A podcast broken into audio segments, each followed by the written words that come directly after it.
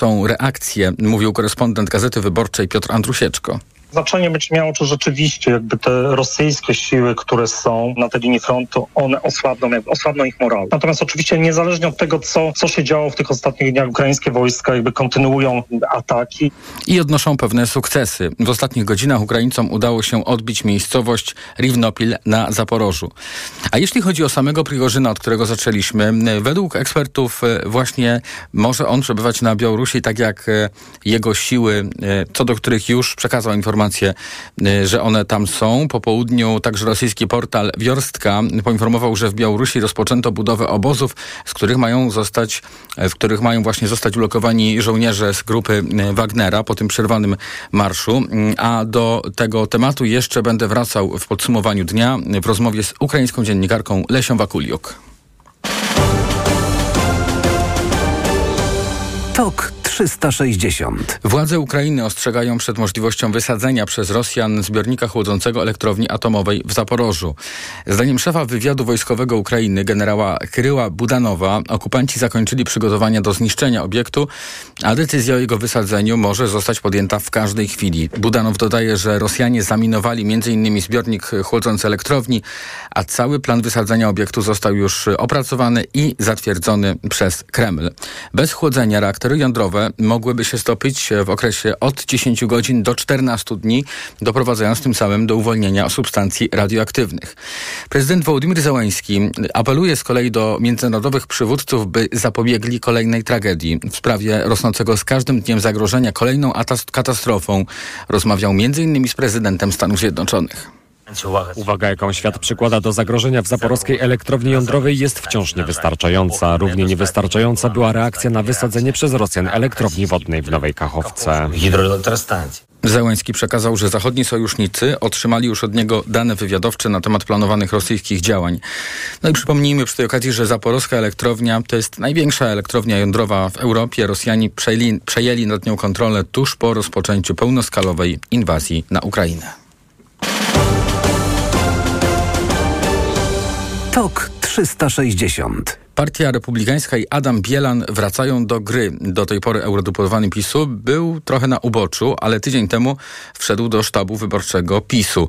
W sobotę podczas wiecu tej partii w Bogatyni przemawiał ze sceny, a jego ludzie, republikanie, mocno zaznaczyli swoją obecność wśród tłumu działaczy i sympatyków Prawa i Sprawiedliwości. I dzieje się to mimo coraz poważniejszych zarzutów, jakie Bielanowi stawia jego partyjny kolega Jacek Żalek.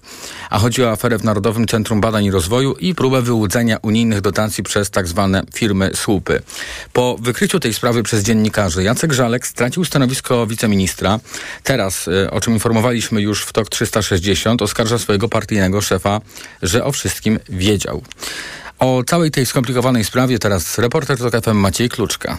Liderem republikanów jest eurodeputowany Adam Bielan, człowiek, którego ludzie kierowali Narodowym Centrum Badań i Rozwoju, w którym obecnie trwa kontrola unijnego organu do spraw korupcji. Członek republikanów poseł Jacek Żalek tuż przed konwencją w rozmowie z TVN24 sytuację w NCBR-ze określił jako patologię i prywatyzację instytucji publicznej. Bielan, według Żalka, miał o wszystkim wiedzieć. Mimo tak poważnych zarzutów, Bielan w ubiegłym tygodniu wszedł do sztabu wyborczego Wyborczego PiSu, a w sobotę wystąpił na konwencji w Bogatyni. Zjednoczona Prawica to przede wszystkim jedna wielka rodzina. Bielan i jego republikanie poczuli się niezwykle silnie, bo w czasie konwencji ich partyjne flagi były bardziej widoczne niż flagi PiSu. Na konwencji był też inny człowiek Bielana, Łukasz Mejza, poseł, wobec którego toczy się prokuratorskie śledztwo. Po weekendowej konwencji na Dolnym Śląsku oraz demonstracji siły jedności obozu, Adam Bielan musiał się dziś zmierzyć z trudnymi pytaniami dziennikarzy niezależnych mediów. Między Innymi o to, czy zarzuty Żalka, że miał świadomość, że w NCBR dochodzi do prób wyłudzenia milionów złotych unijnych dotacji. Adam Bielan odpowiada tak. W Narodowym Centrum Badań i Rozwoju w ostatnich latach było wiele nieprawidłowości. Natomiast jeśli chodzi o wypowiedzi pana Jacka Żalka, on jest rozgoryczony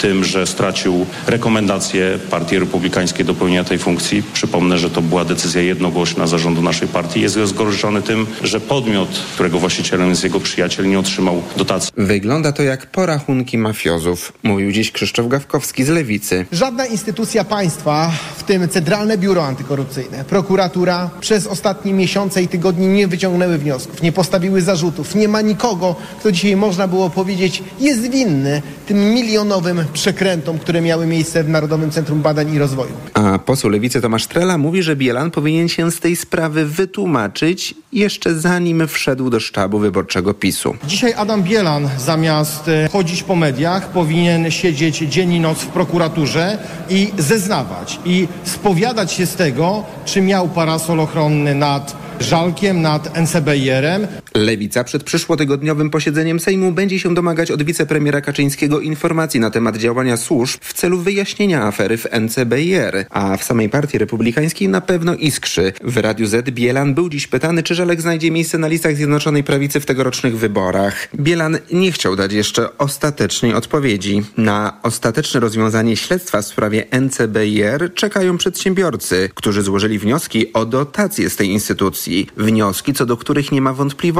Oni czekają na wyniki śledztwa i na pieniądze, które pozwolą im prowadzić innowacyjne projekty. O tym wszystkim informował w podsumowaniu dnia reporter TOK FM Maciej Kluczka.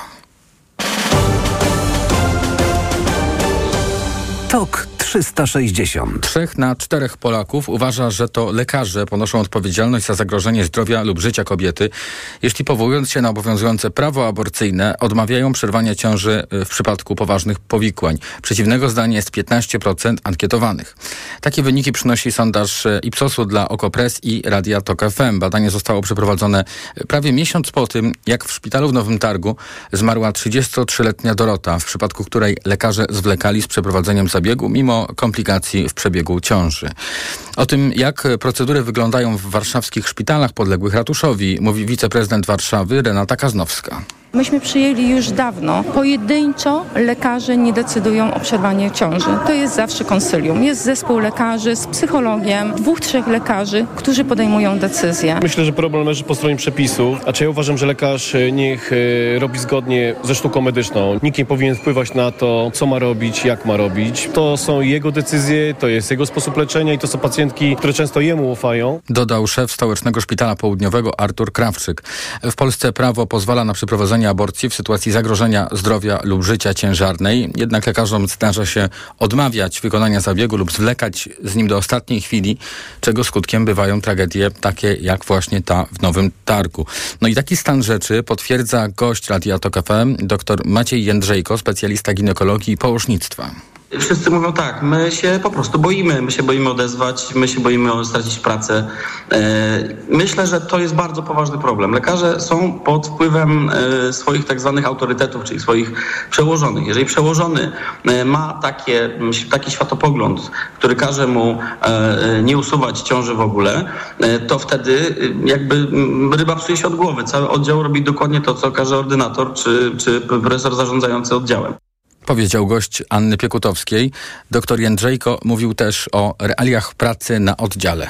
Kwestia w ogóle aborcji jest kwestią e, marginalną, jeżeli chodzi o, o, o, ilość przypadków, z którymi lekarz codziennie się zmaga. Lekarz codziennie e, leczy dziesiątki, setki ludzi i najczęściej nie, mówię o ginekologu, i najczęściej nie ma to nic wspólnego w ogóle z aborcją. Ta aborcja się e, zdarza w sytuacjach na przykład, kiedy mamy ciążę embryopatologiczną i wtedy do czasu wyroku Trybunału Konstytucyjnego do 2020 roku myśmy to po prostu te ciąże legalnie w szpitalu mhm. usuwali, będąc przy swoich pacjentkach, trzymając je za rękę i to było normalne. Od momentu, kiedy ten wyrok y, zaistniał, y, doszło do jakiejś kolosalnej zmiany, która spowodowała, że nie tylko y, już nikt nie usuwa teraz ciąży embryopatologicznych, ale wszyscy boją się nawet usunąć ciążę, która zagraża życiu pacjentki. Usłyszeliśmy w audycji popołudnie Radia TOK FM, a sondaż dotyczący odpowiedzialności za życie i zdrowie kobiet znajdą Państwo na tokfm.pl. Zasłabnięcia, utraty przytomności, drgawki, a nawet udary. Takie mogą być skutki wakacyjnego eksperymentowania z narkotykami czy lekami. Jak mówią lekarze, młodzież eksperymentuje coraz częściej i coraz chętniej, a jednym z powodów jest brak zainteresowania i czasu ze strony rodziców. Jest z nami y, Anna Gmiterek-Zabłocka. Aniu, y, skąd właściwie młodzież ma dostęp do tych y, psychoaktywnych substancji?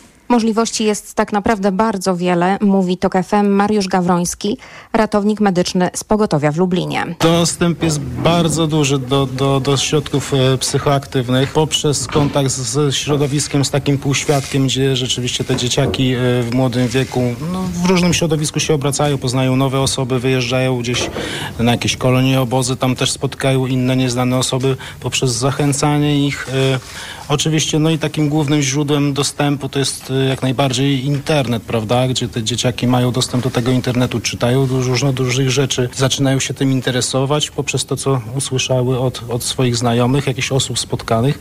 No i rzeczywiście tutaj przede wszystkim można to kupić, prawda, przez internet. Ja się spotykałem też na wyjazdach takich, gdzie słyszałem od osób, które były zatrute tymi środkami psychoaktywnymi, że rzeczywiście kupowały je przez internet. Także to jest taki jeden z, jeden z źródeł dostępu. Do tego coraz częściej młodzież bierze leki, na przykład psychotropowe od swoich rodziców. Widzą, że mama czy tata biorą i sami postanawiają spróbować. Bywa, że na oddział trafia nastolatek z halucynacjami czy omamami, czasami nieprzytomny albo taki, który czegoś bardzo się boi i nie można nawiązać z nim kontaktu. Coraz rzadziej chodzi o dopalacze, ale o inne substancje owszem tak.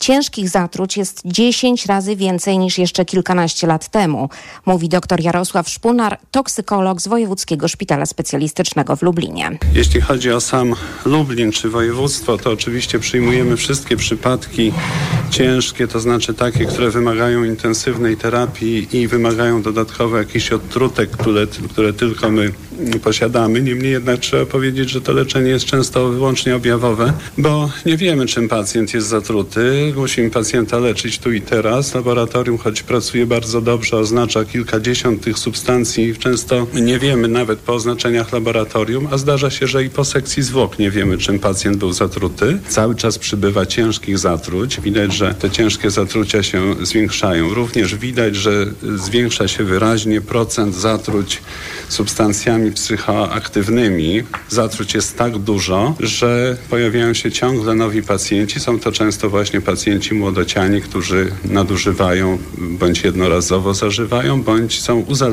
od substancji psychoaktywnych i trafiają do nas. Niestety coraz częściej są to chorzy również z udarami, mówi neurolog profesor Konrad Rejdak ze Szpitala Klinicznego przy Jaczewskiego w Lublinie. Plagą też e, jest występowanie udarów mózgowych, a szczególnie krwotocznych. Psychostymulanty bardzo często wywołują tą reakcję systemową, czyli wzrost ciśnienia systemowego przepływu krwi przez mózg.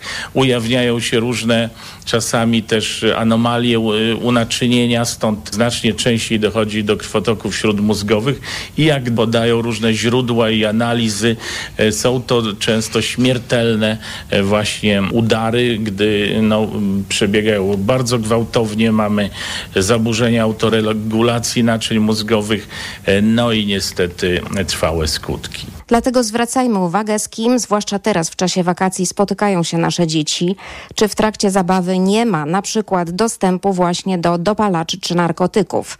Rozmawiajmy z nimi jak najwięcej, bo jak mówią psycholodzy, trzeba słuchać i wsłuchiwać się w to, co mówią, bo tylko tak możemy na czas je wesprzeć i dostrzec, że dzieje się coś niepokojącego. Mówiła Anna Gmitarek-Zabłocka. TOK 360. Po zwycięstwie wyborczym AfD w powiecie Sonnenberg e, w Tyrungi eksperci spodziewają się dalszych sukcesów prawicowej partii we wschodnich Niemczech. Przewodniczący Centralnej Rady Żydów przyznaje, że ten wynik nim wstrząsnął, natomiast lider AfD zapowiada, że to dopiero początek. W weekend radykalnie prawicowa partia AfD po raz pierwszy w swojej dziesięcioletniej historii przejmie władzę w strukturach samorządowych. Jej kandydat wygrał drugą turę głosowania na urząd starosty właśnie w tym wspomnianym już, wspomnianym już powiecie, a o radykalnych poglądach przedstawicieli tej partii mówił w audycji Popołudnie Radia Tok FM Kamil Frymark z Ośrodka Studiów Wschodnich on zwyciężył tam e, z jednej strony pomimo tych poglądów, a z drugiej strony właśnie dlatego, że ta partia pod przewodnictwem Biurna Hykego w tym landzie reprezentuje tak skrajne e, nastawienie, na przykład wobec migrantów, ale nie tylko, także wobec polityki klimatycznej. A co to znaczy skrajne nastawienie wobec migrantów w warunkach niemieckich? To znaczy, że znaczy to jest jeden z głównych tematów w ogóle e, politycznych AfD. To znaczy, że e, na każdym kroku, nawet w takich wyborach, o których tutaj rozmawiamy, czyli zupełnie na poziomie powiatu, jednym z żądań e, tego, tych polityków było ograniczenie migracji do Niemiec, żeby ci, którzy mogą wrócić do Syrii, Afganistanu e, czy innych państw, e, nie wiem, z Afryki, e, e, żeby natychmiast e, tam wrócili, żeby przyspieszyć i bardziej efektywnie prowadzić deportacje do tych państw. Powiedział gość Pawła Sulika. Od wielu tygodni alternatywa dla Niemiec zyskuje także w sondażach ogólnokrajowych i jest już drugą siłą polityczną RFN. W opublikowanym w piątek badaniu e, uzyskała 19% i zepchnęła partię SPD kanclerza Scholza z 17% na trzecie miejsce. Hadecja może liczyć na zdecydowanie największe poparcie, czyli 29%. Podsumowanie dnia w Radiu TOK FM, część informacyjna już za nami, a przed nami komentarze naszych gości. Wcześniej Ekonomia 360, to już za chwilę. Jak słyszą Państwo różne alarmistyczne informacje, to warto zacząć osobiście, jeśli żona albo mąż to robi tylko w domu i chodzi do sklepu. Ja tak zrobiłem i się bardzo zdziwiłem. Wziąłem notę, długopis, poszedłem do najbliższych sklepów i się bardzo zdziwiłem. Wbrew niektórym stacjom telewizyjnym, no, cena chleba jest o wiele niższa niż tam cały czas się informuje. Cena masła jest o wiele niższa i tak dalej. Jeszcze raz apeluję, no nie używać, nie dać się wcisnąć w to, że jest w Polsce jakiś straszny kryzys, czego tam najpierw pietruszka, że jakoś strasznie drożała, potem cukier. To się straszę, że wungla panie nie będzie na zimę, wszyscy zmarzniemy. To są, proszę państwa, horrendalne idiotyzmy. Ja nie miałam jeszcze przyjemności rozmawiania z panem prezesem, kiedy... Ale komentuje pani jego wystąpienia teraz. No, komentuję jego wystąpienia, nie wiem, czy jest głupi. Nie pytałem o to, czy jest głupi, tylko czy niekompetentny. Nie jestem w stanie ocenić jego kompetencji. Znam o wiele lepszych stand-uperów, mogę się pośmiać i tak dalej. A tutaj to jest taki stand-up polegający na denerwowaniu publiczności. Radio TOK FM. Pierwsze radio informacyjne. Posłuchaj, aby zrozumieć.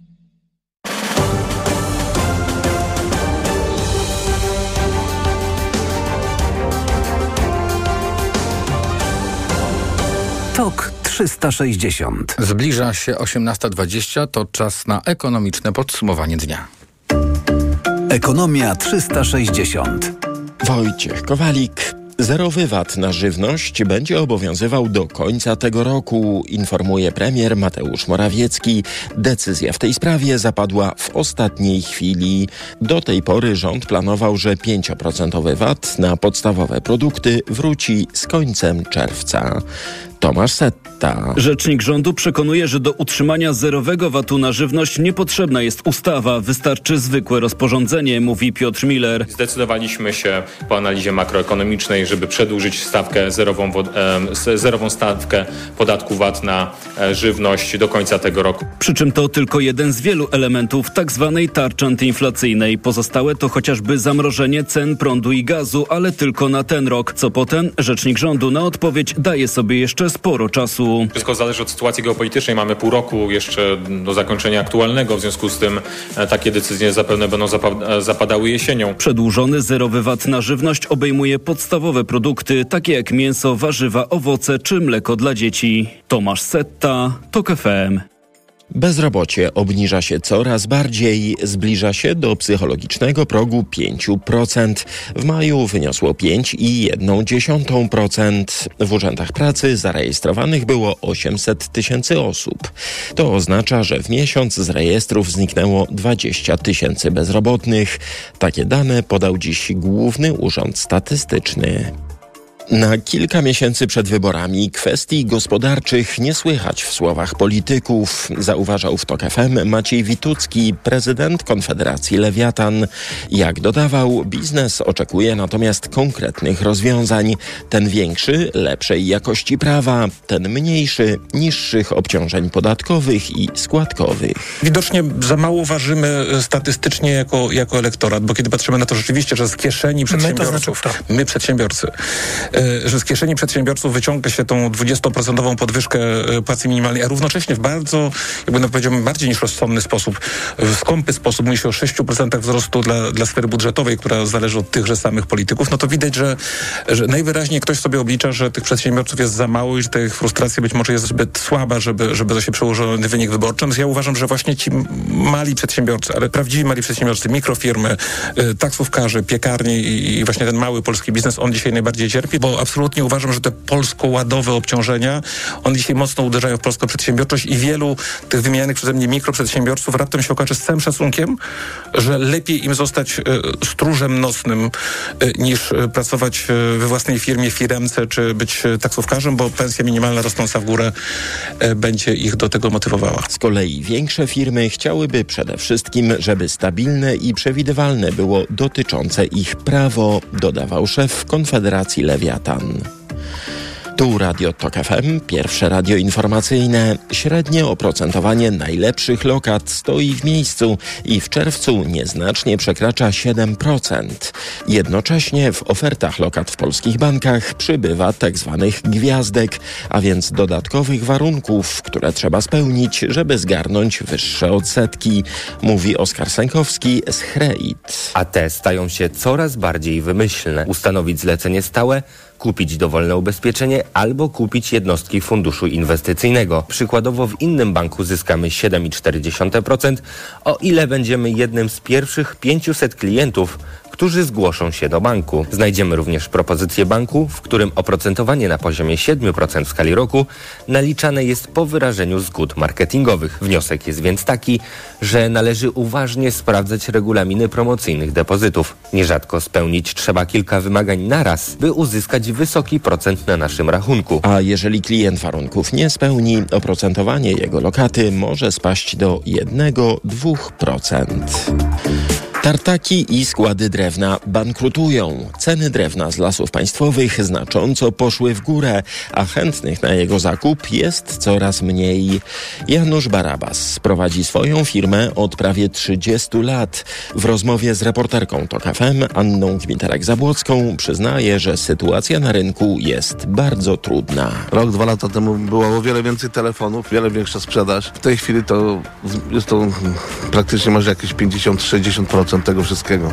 Z czego to wynika w Pana ocenie? Bo Pan prowadzi tę firmę już prawie 30 lat. Dużo wynika z cen drewna, podrożało około 30% w porównaniu do tamtego roku. Budowlanka po prostu stanęła tak jakby w miejscu. Budowy domków jednorodzinnych spadły około 50%. Część deweloperów tylko funkcjonuje, ale to mówię, to, to jest tylko część. Ale na przestrzeni 30 tych lat prawie Pana działalności, pamięta Pan takie czasy jak w tej chwili? No nie, no różnie bywało, prawda? Generalnie nigdy nie mieliśmy problemów z zakupem drewna w nadleśnictwach, prawda? Generalnie ile potrzebowaliśmy drewna, tyle dostawaliśmy. Później to się wszystko zmieniało i co roku są inne zasady. No niestety trudno się do tego przyzwyczaić.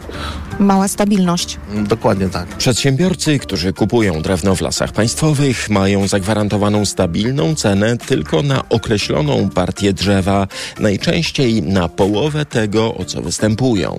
Jeżeli chcą więcej, muszą brać udział w specjalnych aukcjach, na których jest dużo, dużo drożej i takie zakupy stają się nieopłacalne. 4 zł 43 grosze, tyle kosztuje dziś euro, frank po 4,54, dolar 4,06, funt po 5,17. A na warszawskiej giełdzie WIG w górę o 1,3%, WIG 20 o 1,7%. Ekonomia 360. Radio TOK FM. Pierwsze radio informacyjne. Pogoda. W nocy w kraju możliwe rozpogodzenia, ale też możliwe przelotne opady deszczu. Wieczorem termometry spadną do 14-16 stopni. Jutro opady jeszcze bardziej prawdopodobne, a na termometrach zobaczymy 20 stopni w Białymstoku, o stopień więcej w Gorzowie, Kielcach, Krakowie i Katowicach. Najcieplej, choć tylko o jeden stopień cieplej niż w tych miastach w Warszawie, Łodzi i Toruniu. Tok 360. Reklama. Uwielbiam to uczucie. Chciałabym, żeby trwało bez końca. Tak wyjątkowo czuję się tylko w Lexusie UX. Stylowy crossover Lexus UX otula mnie komfortem i imponuje najnowocześniejszymi technologiami. Teraz Lexus UX już od 139 500 zł. Szczegóły na lexusmyślnikpolska.pl Lexus. Elitarny w każdym wymiarze. Reklama. TOK 360. Jest z nami Lesia Wokuliuk, dziennikarka i prezenterka ukraińskiej telewizji Espresso. Dzień dobry, witam w Radiu Tok FM. Pozdrawiam. A będziemy rozmawiali o sytuacji e, w Rosji, o ukraińskiej, e, ukraińskich reakcjach na to wszystko, co się działo w miniony weekend w Rosji, bo w trochę innej rzeczywistości się dzisiaj obudziliśmy. Zacznijmy może od najnowszego oświadczenia e, szefa grupy Wagnera. Celem sobotniego buntu, która podjęła marsz na Moskwę, było uratowanie formacji i zaprotestowanie przeciw nieskutecznemu prowadzeniu wojny. Oświadczył w najnowszym filmiku właściciel grupy Wagnera Jewgenij Prigorzyn. Z tych ostatnich informacji wynika, że jego siły znajdują się w tej chwili na Białorusi. Niektórzy twierdzą, że on sam tam także się znajduje. A jak to wszystko odbierane jest w Ukrainie? No właśnie śledzimy za tym wszystkim, za tym serialem, powiem tak, takim filmem chyba, który oglądaliśmy. Ta wojna jest bardzo ciekawa, bo istnieje teraz social media i to wszystko jest oglądane online. Także e, oczywiście zainteresowanie Ukraińcy, gdzie są teraz Prigorzyn i do czego się szykuje, bo właściwie po tym, jak e, Łukaszenko porozmawiał z nim i e, jak była podjęta decyzja, że Prigorzyn pojedzie do Białorusi i tam zamieszka, no to wtedy zaczęli różne eksperci wojskowi z różnych krajów mówić o tym, że może być kolejna inwazja na Ukrainę z, ze strony Białorusi. I oczywiście ludzie, które, które mieszkają w, na granicy z Białorusią, są przestraszone i, i chcą wiedzieć, czy, czy tak będzie, ale jak mówią nasi e, eksperci wojskowi, nasi wojskowi, że teraz linia obrony na granicy z Białorusią jest bardzo dobrą, Także, także Prigorze nic nie zrobi z tą, z tą ilością wojskowych, e, którą ma. I właśnie, właśnie Ukraińcy, ale Ukraińcy dalej obserwują, bo rozumieją, że mm, ufać Rosji, Rosjanom e, nie wolno. I jak, właśnie ten bunt Prigorzyna pokazał, że najpierw każdy Ukrainiec był zdziwiony, E, Facebook po prostu przewrócił się w, właśnie w ten taki online serial. Każdy pisał o, o każdym e, postępie Prigorzyna. E, gdzie jest, co dzieje się, dlaczego tak. Każdy miał różne, każdy miał swoje wersje, po co tak się robi. Niektórzy ludzie, wiedząc jak Rosja zawsze robi swoją propagandę, myśleli, że to jakiś taki spektakl, bardzo drogi, E, dla czegoś e, wymyślony przez Rosjanów. Dlaczego? No to zrozumieć logikę Rosji mhm. też bardzo trudno, jak przekonaliśmy za, ten, za tych półtora roku. E, ale właśnie jak, jak to jak, jak Prigorzyn z każdym kilometrem był bliżej do Moskwy, to ludzie mówili, że chyba nie, że chyba nie zreżysowano to gdzieś tam na Kremlu, ponieważ nawet Putin jakiś samolot z Kremla poleciał w, na Waldaj, gdzie, gdzie jest jego bunker. Mhm. I właśnie dlatego, że Putin nie rozmawiał z Prigorzynem, a tylko z Łukaszenką rozmawiał z Prigorzynem, dlatego, że Tokajew, był ten dzwonek do Tokajewa, prezydenta e, Kazachstanu, który powiedział, że to jest problem wewnętrzny e, Rosji, że Putin ma ten problem rozwiązywać. Ale Ukraińcy oczywiście kibicowali Prigorzynu, nie dlatego, że Prigorzyn E, podoba się Ukraińcom. Oczywiście, że nie. Oczywiście, Tylko że dlatego, że, tym, że, ten marsz na Moskwę oznacza to, że Rosjanie oznacza, wewnętrznie że... się e, jakby Pokłód, no, skonfliktują, pokłócą, tak. czy też po prostu dojdzie do takiej no, wojny domowej, powiedzmy. Chciałem zapytać, jak to się przekłada w tej chwili w, w odczuciu y, obywateli Ukrainy i y, komentatorów, specjalistów? To częściowo pani powiedziała, ale chciałem dopytać, jak to się przekłada na zagrożenie w stosunku do Ukrainy? Czy y, państwo mają takie poczucie, że po tym, co się wydarzyło, armia rosyjska i władze rosyjskie są osłabione, e, no bo o tym, że jakby istnieją obawy ataku ze strony białoruskiej grupy Wagnera, to już pani mówiła, że, że, że to może tak, nastąpić. Tak. Chociaż y, być może y, taka grupa, która Wagnera, która uciekła na Ukrainę, nie będzie już miała tej energii, determinacji, żeby brać udział w wojnie w takim stopniu. No właśnie, mówią że o tym, że obrona na linii na granicy z Białorusią teraz jest e, lepsza niż była przed 24 lutym. Już zrobili jakieś wnioski z tych błędów, które byli dopuszczone w 22 roku, żeby nie powtórzyło się to po raz kolejny, bo teraz Prigorzyn w tym swoim zwróceniu dzisiejszym powiedział, że chcieliśmy tylko pokazać Moskwie, Kremlu, że tak szybko, gdyby to my byli z, z Białorusi, wchodzili na Ukrainę w 22 roku, to już przyszlibyśmy do, do Kijowa w ciągu jednego dnia, a, a potem i do Użgoroda. Użgorod to jest ob, obwód zakarpacki na granicę z Węgrami. I właśnie co mówią eksperci też, że to, co zrobił Prigorzyn i to, jak reagowała władza rosyjska, jak reagowała, reagowało wojsko rosyjskie, które od Ministerstwa Obrony pokazali, że Rosja jest osłabiona i że coś się dzieje w środku samej Rosji. Co będzie dalej? No mówią o tym, że coraz, coraz gorzej. Putin pokazał, że nie jest takim władcą, że wszyscy go słuchają. To, jak ludzie w Rosji reagowali na Prigorzyna, na Wagnerowców, to też jest bardzo takie ważne, bo ludzie przynosili im jakieś jedzenie z sklepów, supermarketów. I to zdaje się wodę. nie tylko w Rostowie nad Donem czy w okolicy, ale na tej trasie, którą pokonali całkiem długiej, prawda? No, no właśnie. I nawet wojskowi z innych jednostek, nie Wagnerowcy, też nagrywali takie filmiki, że zwracali się do Prigorzyna, że mówili, że kibicują mu, że oni, że oni po jego stronie, że on musi ukarać tego Szojgu, ministra obrony Rosji, tych wszystkich wojskowych, które gdzieś tam znajdują się daleko od frontu i które rzucają mhm. ich na, na śmierć.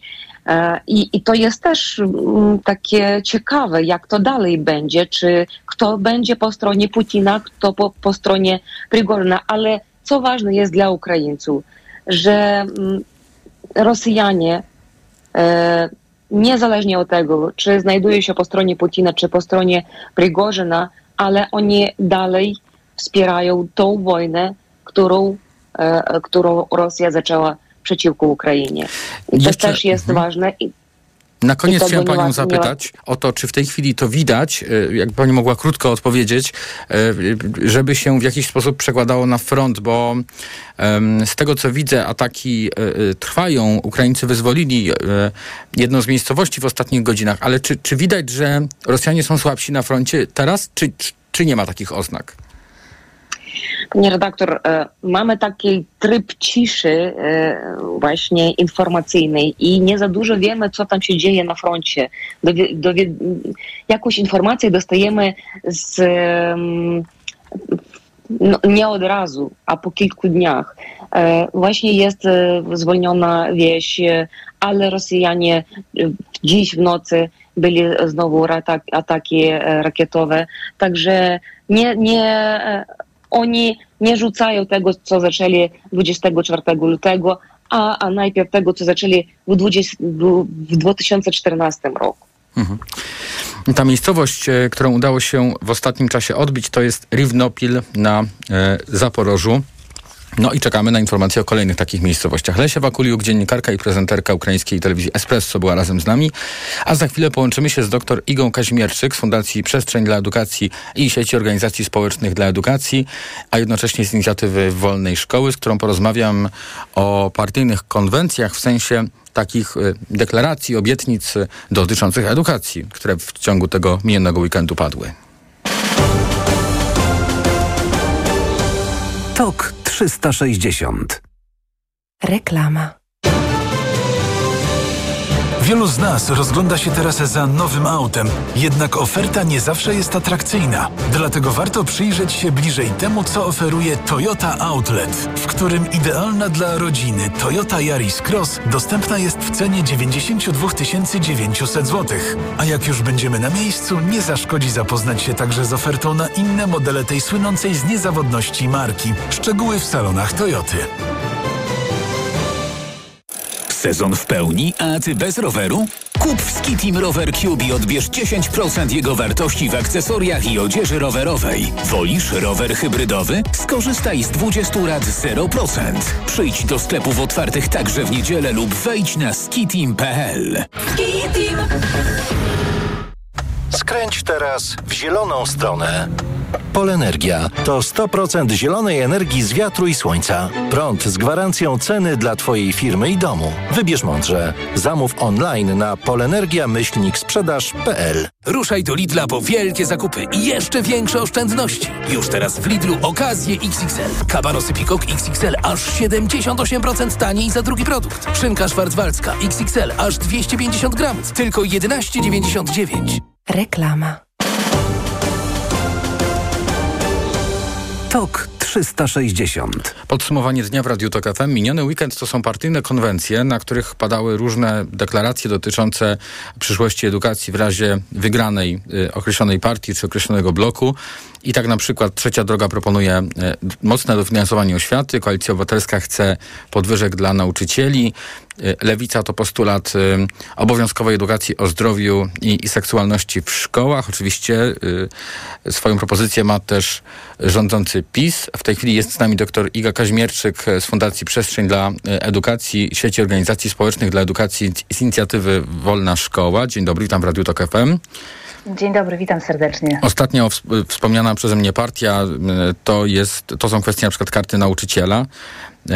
No i tutaj możliwość utracenia, jak rozumiem, przywilejów wynikających z tego przez nauczycieli. A co pani by tu wyróżniła, jak pani by uporządkowała te propozycje partyjne? Ja może bym zaczęła od tego, czego we wszystkich tych propozycjach brakuje, dlatego że oczywiście można poświęcić bardzo dużo czasu na analizę plusów i minusów i rzeczywiście tutaj kilka propozycji w różnych programach partyjnych jest na plus, kilka oczywiście też jest na minus, ale to, czego w, w ogóle w tych dyskusjach partyjnych bardzo mocno brakuje, to jest przede wszystkim spojrzenie na szkołę jako system. Kiedy my będziemy rozmawiać cały czas o detalach, czy to mają być zajęcia z edukacji antydyskryminacyjnej, czy to mają być dodatkowe zajęcia z WF-u, czy mają być to dodatkowe zajęcia z języka angielskiego, to nadal jesteśmy trochę na takim etapie, kiedy na ropiejącą ranę przylepiamy plasterek, licząc na to, że to pomoże. To nie pomoże. To, czego bardzo brakuje w tych propozycjach, to jest po prostu ogólnie brak perspektywy dziecka, brak perspektywy praw dziecka i tego, co dziecko w szkole powinno, dziecko mniejsze, większe, to, co dziecko w szkole powinno otrzymać, dostać, jak ono się w tej szkole powinno czuć. Brak też jest odwagi takiego szerokiego spojrzenia na to, że szkoła w ogóle jako instytucja w, w Europie, nie tylko w Polsce, jest w bardzo dużym kryzysie i my chyba musimy ją trochę wymyślać na nowo.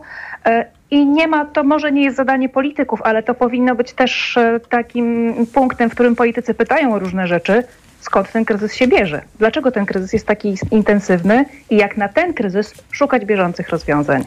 Proszę powiedzieć w takim razie, czy pani by wyróżniła którąś z tych ofert dla wyborców, a może w każdej z nich, z każdej z nich można byłoby wyciągnąć coś wartego wprowadzenia? Wydaje mi się już tak, przejdźmy po, po liście, którą pan redaktor bardzo sprawnie na początku prze, przedstawił. To, co się pojawia w propozycji lewicy, to jest, ale znowu jest to detal. Edukacja zdrowotna, taka nawiązująca do standardów WHO, która mówi o tym, że edukacja na temat zdrowia seksualnego jest tak naprawdę taką, takim obszarem wiedzy, który powoduje, że tych zachowań ryzykownych w przyszłości jest mniej. To nie jest tak, jak czasem wydaje się ministrowi Czarnkowi, że rozmowa o seksie doprowadza do deprawacji. To jest dokładnie odwrotnie. To znaczy, kiedy, mm, kiedy już w tych wcześniejszych latach uczy się o tym, że są pewne zachowania, są granice i normy, to tych ryzykownych zachowań potem jest mniej, a młodzi ludzie potrafią stawiać granice, więc tu jest bardzo duży, tu jest bardzo duży plus. E, plusem, e, plusem, ale jednocześnie minusem też w propozycjach e, trzeciej drogi jest w ogóle rozmowa o finansowaniu oświaty. Tylko tutaj ten zakres propozycji jest, powiedziałabym, tak szeroki, że chyba ta kwota dofinansowania samej subwencji byłaby przez te propozycje skonsumowana. Jest dużo dobrych propozycji w, w tej części programowej Koalicji Obywatelskiej. No, reszta, czyli e, PiS i dyskusja o karcie nauczyciela, czy Konfederacja i bon oświatowy, no to są takie kwestie, o których trudno jest mówić, e, e, że są to dobre propozycje. A proszę powiedzieć, czy w intencji y, obozu rządzącego, który ma jakieś propozycje, pani widzi taką y, y, konsekwencję wynikającą z tego, że oni już rządzą od dwóch kadencji i coś udało im się według nich dobrego zrobić i, i próbują to kontynuować, czy też są to takie próby zdobycia głosów, obiecując no, cokolwiek tutaj będzie możliwe do obiecania?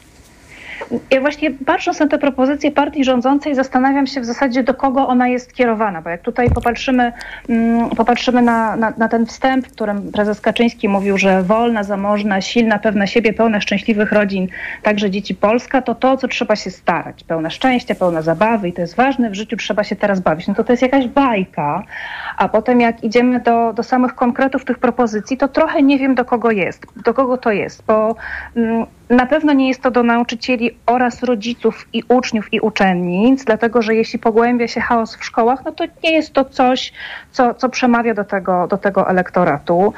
Część z tych propozycji, tak jak tutaj e, na tej konwencji zresztą padła, padła i to cały czas się pojawia w dyskusjach. Inicjatywa obywatelska Chrońmy dzieci, wspierajmy rodziców. Ona jest taka obywatelska, że mówi o niej partia, więc no, niespecjalnie jest to, jest to inicjatywa oddolna. Być może jest to coś skierowane do takiego mocnego, e, mocnego i wiernego elektoratu. Ciężko jest, ciężko jest mi powiedzieć, kto miałby być adresatem tych, e, e, tych, e, tych planów, które Prawo i Sprawiedliwość przedstawia. No i jeszcze powiedzmy, jeśli pani pozwoli, o propozycji Konfederacji, no bo to jest, jakby nie patrzeć, trzeci gracz w sondażach w tej chwili, czyli konkurowanie pomiędzy szkołami. Czy coś w tym pani widzi sensownego? E, to można sobie teraz każdy ze słuchaczy i słuchaczek niech sobie teraz e, przypomni, jak wygląda konkurencja w służbie zdrowia. Dopóki to jest choroba skóry albo paznokcia, albo proste schorzenie okulistyczne, to w prywatnej służbie zdrowia to załatwimy. Jeśli przychodzi do chorób poważnych, takich na przykład jak rak, no to już prywatna służba zdrowia niespecjalnie może nam pomóc. I identycznie byłoby z oświatą. Od tego jest państwo, żeby zapewniać dobrej jakości usługi publiczne, mm, które są dobre dla każdego. Jeśli ktoś ma ochotę na inne, zawsze może wyjść do sektora prywatnego, ale ta baza powinna być absolutnie dobra dla każdego. I efektem konkurencji pomiędzy szkołami będzie to, co już zresztą widzimy na rynku usług edukacyjnych, że szkoły konkurują o najlepszych uczniów tylko że w naszym systemie edukacji uczniowie są bardzo różni. Są tacy, którzy mają też specjalne potrzeby edukacyjne, są tacy, którzy wymagają trochę innego rozumienia szkoły i oni mieszkają w różnych miejscach w Polsce, na przykład w małej miejscowości pod Białymstokiem albo pod Garwolinem. I nie wyobrażam sobie, w jaki sposób Konfederacja widzi zadbanie o takiego ucznia lub taką uczennicę, którzy mają specjalne potrzeby i nie mieszkają w dużym mieście. Doktor Iga Kazimierzyk, Fundacja Przestrzeń dla Edukacji, sieć organizacji społecznych dla edukacji i inicjatywa Wolna Szkoła. Bardzo dziękuję za nasze dzisiejsze spotkanie. A już za chwilę podsumujemy wybory w Grecji. Moim Państwa gościem będzie Adam Balcer z Kolegium Europy Wschodniej, y, autor podcastu Babel na portalu tokafm.pl.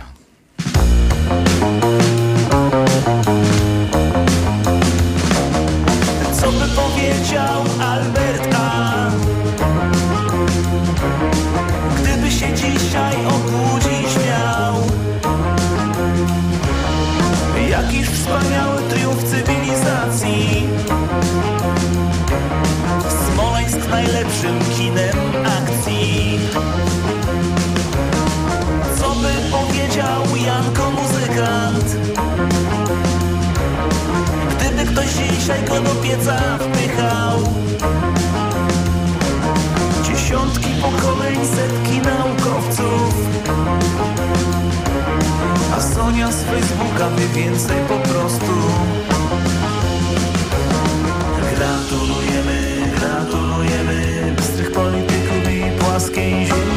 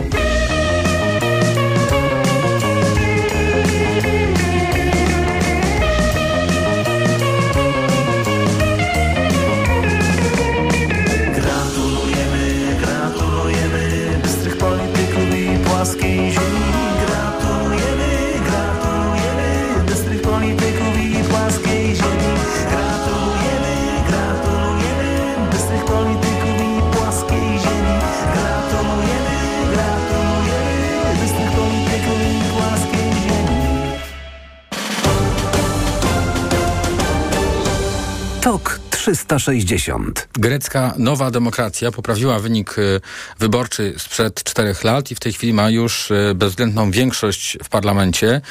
Y, Przed y, ponad godziną miało dojść w Grecji do przedstawienia y, nowego gabinetu. Misję utworzenia nowego rządu otrzymał Kyriakos Mitsotakis, czyli lider właśnie tego ugrupowania. A już teraz o tym, co to oznacza, ta kontynuacja dla Greków i dla Europy. Będę rozmawiał z Adamem Balcerem z Kolegium Europy Wschodniej, autorem podcastu Babel na portalu tokfm.pl. Dzień dobry, witam w Radiu Tok FM. Dzień dobry. No i właśnie, chciałem pana Dzień zapytać, już znamy tę y, y, listę greckich ministrów i czy i są tam jakieś zaskoczenia, czy pan tutaj widzi coś, y, o czym by było warto powiedzieć słuchaczom?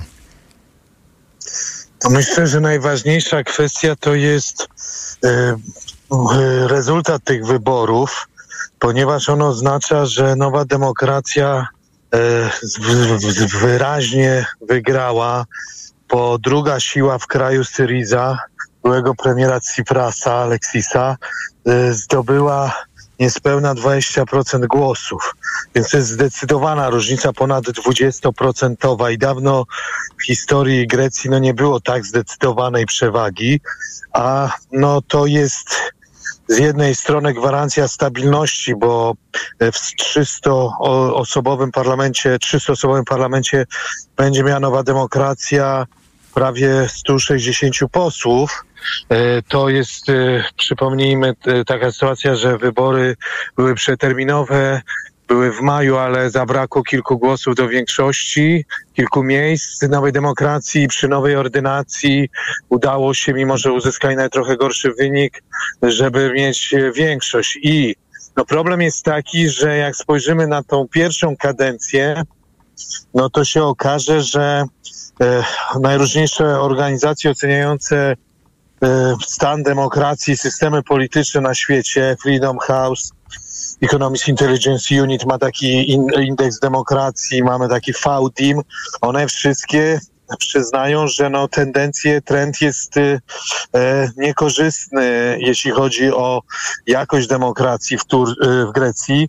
E, z tego przede wszystkim powodu, no, że ta władza jest wykorzystywana, między innymi no, były wielkie afery dotyczące podsłuchiwania dziennikarzy, używania Pegasusa. No, znamy to, e... znamy to z Polski. Tutaj, e, żeby mogli sobie zagwarantować e, rządzący w Grecji e, takie, jakby taki silniejszy mandat, w tym celu została zmieniona ordynacja wyborcza. Też jestem ciekaw, w jakiej atmosferze to się odbywało. Jakby pan mógł tutaj nam właśnie nakreślić ten stopień jakby przejmowania kontroli nad państwem i na ile to jest demokratyczne.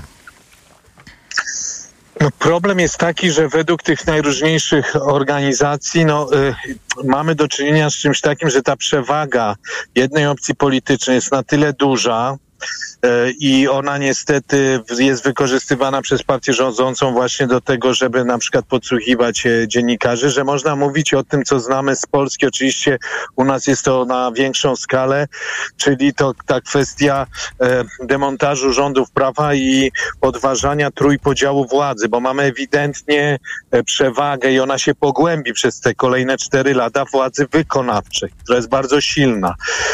I druga kwestia, no to jest coś coś takiego, no, że niestety no, Grecja jest jednym z bardziej skorumpowanych krajów w Unii Europejskiej.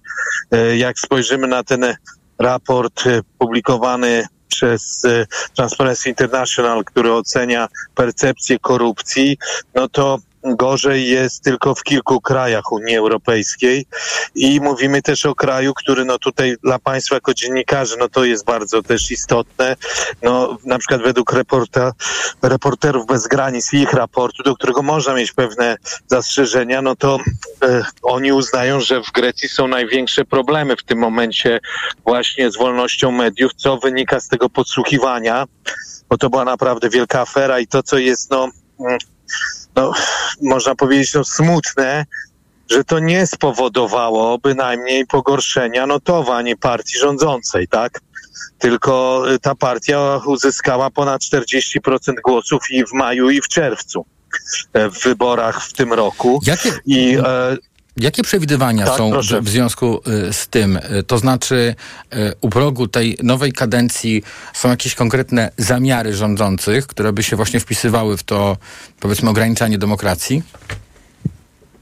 No możemy się spodziewać, że no niestety e, oczywiście e, można się pocieszać, że sytuacja jest gorsza w kilku, według tych wszystkich organizacji, w kilku krajach Unii Europejskiej, w tym w Polsce.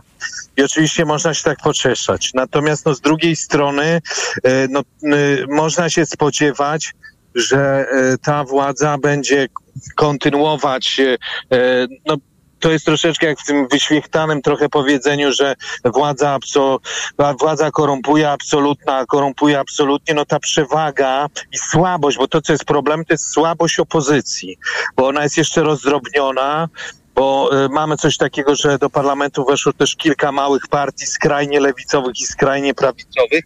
I na zewnątrz y, na pewno y, premier Mitsotakis będzie prezentował w Unii Europejskiej coś takiego, ja i tak jestem mniejszym złem, bo na przykład y, y, jeśli chodzi o politykę wobec wojny w Ukrainie, wobec Rosji, to jestem, wspieram mainstream. Natomiast y, jak widzicie w społeczeństwie popularne są nastroje prorosyjskie i są też partie, które są prorosyjskie.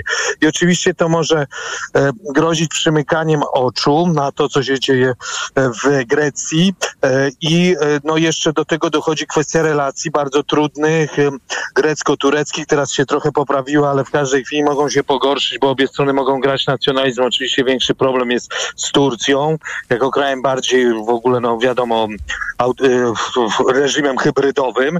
I tutaj się pojawia ta kwestia, no, y, znamy to już z przypadku węgierskiego, który jest oczywiście, jak mówiłem, o wiele bardziej zaawansowany w tym demontażu rządów prawa i dedemokratyzacji, no, że będzie przymykanie oczu na to, co się dzieje w Grecji na zasadzie, no tak, 10-milionowy ponad kraj, no nie przesadzamy przesadzajmy, trudne położenie, no trzeba uwzględnić te czynniki geopolityczne. No to, co na pewno będzie istotne dla premiera Mitsotakisa i e, co może wpływać, też pozwala na wpływanie na Grecję, więc nie spodziewałbym się mimo wszystko, że będziemy mieli jakąś powtórkę, że będziemy mieli w Atenach Budapeszt.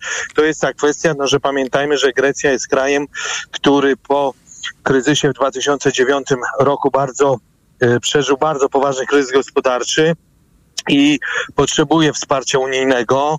E, dług publiczny to jest 160 kilka procent, tak. E, e, mamy drugie najwyższe bezrobocie, ponad 11%, perspektywy wzrostu takie no średnie na następne lata. To jest do tego stopnia, że Grecja stała się, jeśli uwzględnimy ten parytet siły nabywczej, to per capita PKB jest najniższe po Bułgarii w tym momencie.